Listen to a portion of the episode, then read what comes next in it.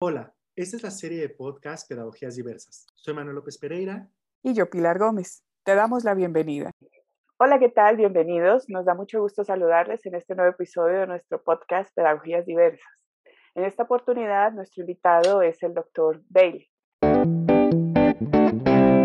Dr. Bailey es director de primera infancia en el Centro de Inteligencia Emocional de Yale y profesor asistente en el Centro de Estudios Infantiles de la Facultad de Medicina de Yale. Como co-desarrollador de Ruler, él y su equipo facilitan talleres de desarrollo profesional y contenido para practicar y enseñar inteligencia emocional. Dr. Bailey, welcome to our podcast. We are happy to be with you and talk about early childhood education and social emotional learning. You talk about how important it is to support and promote the development of empathy and emotional regulation in schools. So one of the first questions we would like to ask you is how schools can teach and approach social and emotional learning in early childhood classrooms? Thank you for your question. Happy to be here. This question to me is about how children learn. So, at the most basic level, children learn by engaging with their environment, especially their teachers. So, children are learning from what and how their teachers are expressing their emotions. Children are learning from how teachers are responding to them. Children are learning from how emotions are talked about. And these experiences shape what children come to know, what they believe, and how they behave. But importantly, children learn from teachers regardless of whether their teachers are intentional or not. So children are learning what emotions are valued in the classroom and what behaviors are acceptable to their teachers. And sometimes what children do is actually a reflection of the adult, the adults that they're exposed to. So if you want children to talk more about emotion, then you, as the teacher, or you're the parent, you're the adult, you have to be talking more about emotion. If you want them to, to learn more um, about emotion, that emotions are okay, that it's okay to feel angry, then you have to demonstrate that to them in your behavior. So I take this approach that children are always learning. But what's great about this approach is it means that you can think of a child's day as just a series of social emotional learning opportunities beginning from the moment they're dropped off. So circle time can be thought of a time where children are, or uh, excuse me, teachers are sharing how they're feeling to model, expressing, and maybe talking about emotion as an opportunity to teach children that emotions are okay. And there's nothing wrong with feeling angry or sad. And it's what you do with those feelings that's important. Um, story time can show children different causes and consequences of their feelings, but importantly, it's up to the teachers to help children connect their learning to the narrative that's being presented in the story. And children at this age, they really benefit from learning about who they are, but they also especially benefit from learning about others. And they begin to realize that their friends have different feelings and different reasons for their feelings. And this is the beginning of their understanding of culture um, that really should be capitalized on um, during this period of development. Um, I could keep going. Dramatic play can enhance um, social problem solving. It's like an opportunity when you put children um, into into a setting, um, problems are going to arise. So capitalizing that as an opportunity to learn how to uh, pro- solve problems in those social settings. It's also important to consider that children's behavior, so what children are saying and what they're doing, it's itself a demonstration of their skills. So what this means is that um, if teachers are watching and really listening intently, they can figure out how to scaffold children's social emotional learning. Because what ends up happening is you have a, a classroom of 20, maybe 30 children, um, especially during um, early childhood, the early childhood period, they're all different in terms of their skill level. Um, and this can be, can be quite challenging. But if you really watch and listen, you can start getting a sense of where they are based on the vocabulary they're using or how they're kind of demonstrating their social emotional skills. So, so in, in some, really, I, I think about it just as many different opportunities, but those opportunities being dependent on the teacher, being dependent on them embedding social emotional learning and all those opportunities through the day and really teachers um, watching children's behavior and thinking about how to how to capitalize um, and scaffold their learning. Dr. Bailey, something that you mentioned, I think it is really important, is about the exposure children uh, have with the teachers. Uh, but at the same time, you say something about the vocabulary, what they say, and how they express themselves. Something that I'm really interested about this exposure is about family and teachers, how the community could work, and how can this works in the schools like because you know the teachers have this responsibility but i think the community have this responsibility too in how schools can approach social emotional learning mm-hmm. can you say about this is a great question. It comes up all the time in my work. And what I like to remind people of is that whether you're a parent or a teacher, everyone wants what's best for their child or the children in their care. Um, everyone wants children to feel safe and secure and supported and valued. And that's something that, even if there's sort of differences in um, in different approaches, it's one of the things that just everyone can agree on. And um, sometimes that's the best place to start is well, what do we all have in common we all want what's best for children the second thing is that that many of the things that teachers are doing um, and can do throughout the day are simple and easy things that parents can do as well and parents can reinforce their learning so as an example even just the idea of talking more about emotion so th- those are those the words are are um, are easy, but we often don't use them. Even just words like happy, sad, angry, afraid, um, calm, um, disappointed. Those different words, using them more often in your language can be important and it can be part of um, what we ask parents to do at home to reinforce what's going on in the classroom. Another example, my favorite is storybooks. So imagine teachers share the same books that they're reading at home and even in in um, some of the the curricula that I use, the books are they're they're books that you can get at the library. They're not you know special order books. You can can order them on, online. Um, they're they're just um, they're just available. And what's great about that approach, um, where you're using books that children or that families already have, is that parent um, teachers can can say, well, here's a book that we're reading today in our classroom um, either maybe even provide copies or sort of say, well, here um, is a book that you can also read at home, and here are the three questions that we asked. And it, those three questions can be simple and easy. Um, I, just like to think about all of the small things that parents can do that add up to make a big difference. And so, talking more about emotion or um, reading those storybooks, even some of the activities, If you think about what the activities might look like in a classroom, um, imagine a an activity that um, incorporates um, like a, a, water table you sometimes see in early childhood classroom, like a water table. That's an activity that you can focus on a feeling like calm. What does the water feel like? Um, and how, what do we feel like when we're engaging with water? And it's something that you can recreate at home. You can do that in the bath. You can do that in the sink. Um, it's simple and easy sometimes we i think we forget how simple education can be especially with our youngest learners. And a lot of parents they just they just need that spark. They just need that reminder. They they need that letter home that says this week we're focusing on the feeling of calm. And here are three things that you can do with your children to reinforce what's going on in the classroom.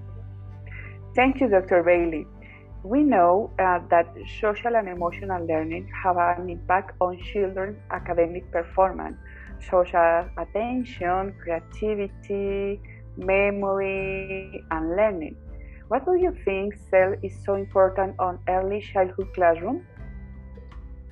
I one of the things that I that I think about, um, you, you, touched on, the, the research is um, quite clear that enhancing social emotional learning during early childhood just contributes to their children's school success and even their later success in school. What I think is interesting, though, is that if you ask the teachers of older children, um, so in your first and second grade, the later grades, and you ask those teachers what is it what what would you want of your students coming into your classroom at the beginning of the year? What what what would you like the, the, those children to have in terms of success? Most teachers are going to focus on the social emotional skills. They're going to talk about how they want students that are can get along with their their friends um, that can follow directions um, that um, can um, can wait that can can express themselves social emotional skills are, are the foundation for, for learning. It's almost impossible to have a math lesson, um, and math is important, counting and, and multiplication, all those things are important. But you can't really have a, la- a math lesson if your students don't have social emotional skills. And what I also think is um, important is that during the early childhood period, um, this is one of the most rapid periods of development for their social emotional skills, especially in early childhood education settings, because it's the time where they're learning how to express themselves to others and sometimes the people they've never met before for the very first time. They're learning how to be socially successful in a classroom setting for the very first time, and um, which is in, in and of itself um, important. You think about how there is only um, there's only so many blocks in the block area. Um, what do you do when you have 20 children who all want to play in the block area at the same time? Like th- these are some of the facts of life um, that are going to be important when they go on to, to their later grades. But it's early child is just the first time they're ever having to engage with that. And I just think it's like, why not capitalize on it? Um, I really do believe that it should be one of the primary focuses of early child education. And, and, and once you have that foundation, you can add in, um, you know, focusing on literacy and focus, focusing on math and, and, and some of the other things that are, that are also important. You know, reading is important, and, and math and, and science and critical thinking is important. But social and emotional learning is the foundation. Uh, to be honest, I love this idea of the simplicity of teaching SEL that, that you mentioned, yeah. and how we sometimes make difficult things to teach it. And it's really kind of really simple, but I think something is important. We as a teachers, we need to really talk about it, and in, in that sense, we are going to be able to teach about it. So it's, it's, it's, it's simple in, in, in one way. At the beginning, Dr. Bailey, you mentioned how important it is to infuse these principles of emotional intelligence and social emotional learning into schools. And I think uh, the ruler approach is a great program that teaches uh, to promote students uh, social emotional competence. But could you please talk more about how the ruler program in early childhood educations, um, how, how teachers can approach this? how can they use the ruler program yeah absolutely well the first thing to consider with ruler is that it does have the curricular components so if you think about that early childhood classroom and that, that day it has uh, the the tools and the activities to help teachers think about from the moment children are dropped off what are the different opportunities for social and emotional learning um, and in teaching emotional intelligence um, you know, just dropping off and checking in with your feelings, um, incorporating social emotional learning during story time, small group, large group, music and movement. Um, it has those curricular pieces. But what makes Ruler a little unique is that there is an emphasis on the adults. Um, when we when we start working with an early childhood program, we sometimes spend the, uh, an entire year focusing on the adult skills. Um, we really believe that their emotional intelligence matters just as much as children, children's, and it kind of makes sense. Um, I, I always say, you know, if you want children to talk more about emotion, you have to talk more about emotion. It's how vocabulary learning works. And yet, as adults, we don't use the vocabulary. You know, one assumption that we have in education um, is that if you're going to teach reading, you know how to read, or if you teach math, you know how to count. But do teachers have the social emotional skills that we want children to have? And many teachers will be the first to admit that they don't feel confident. They don't have the skills. They don't know what, they don't have the strategies, or they really struggle with them.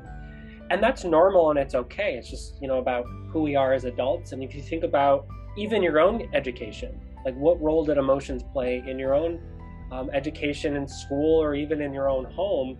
many people will say that they didn't exist or in fact that they were discouraged or we didn't want to talk about them so that's that's who we are as teachers and yet we want our classrooms to be different so that's a really that's a that's a tall order it's a lot to ask a teachers to to teach something that they didn't grow up with that they never experienced themselves that sometimes they that isn't a part of even the way they interact with their colleagues so when we bring ruler to a program we first we focus on the adults we focus on their skills and, and their and their well-being any all any and all the tools that we eventually bring into the classroom are tools that teachers can use themselves.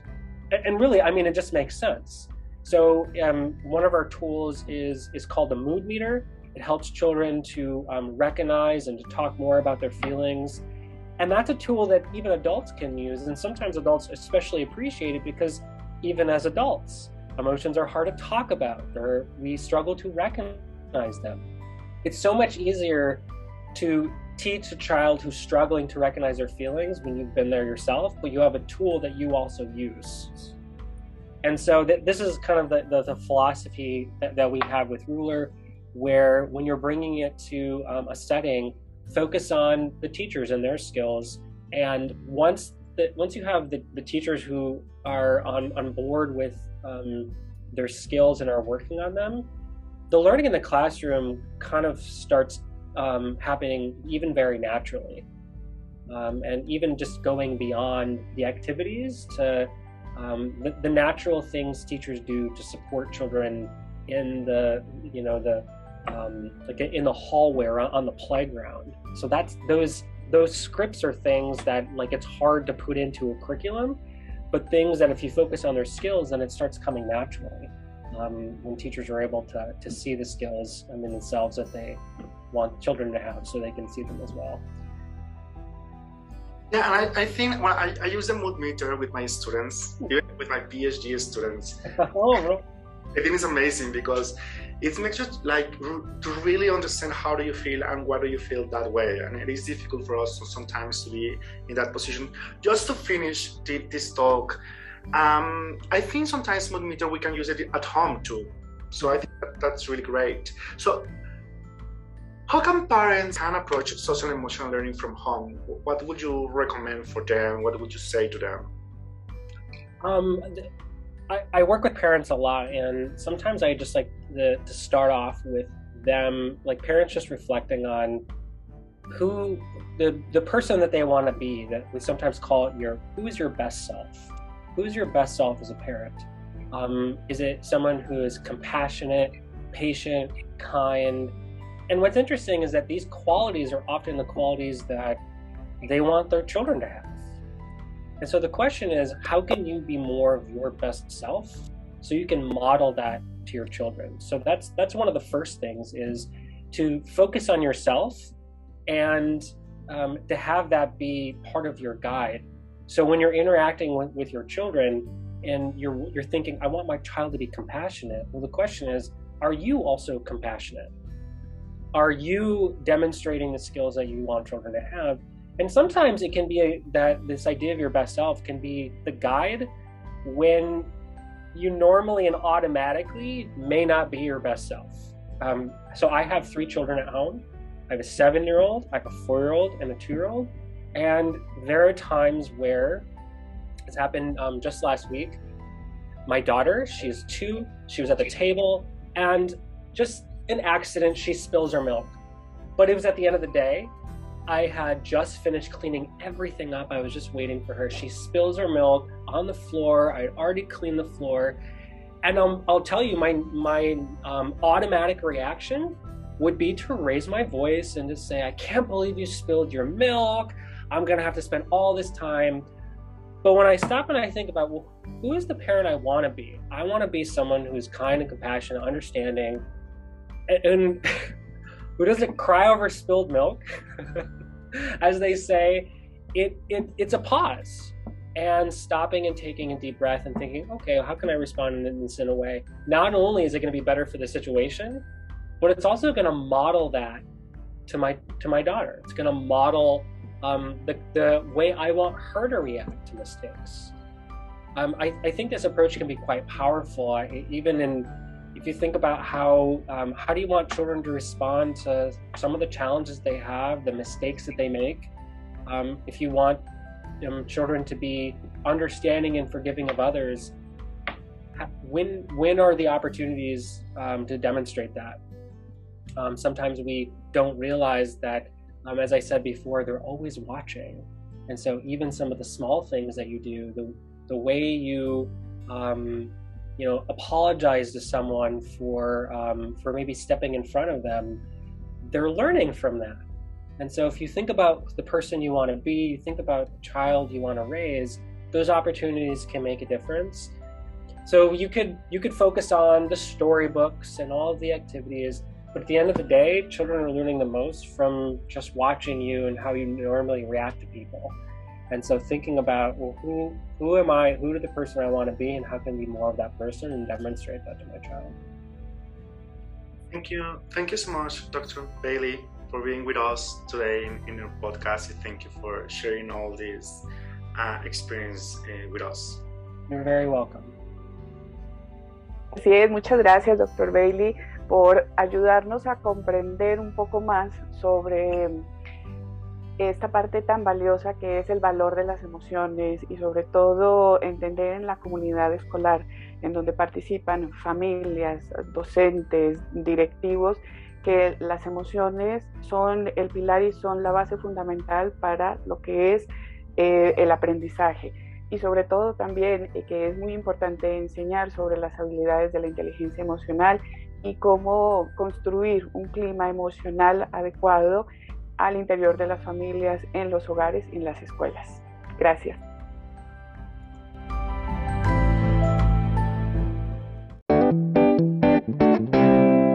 Agradecemos tu compañía en este podcast. Nos vemos en el siguiente episodio de Pedagogías Diversas.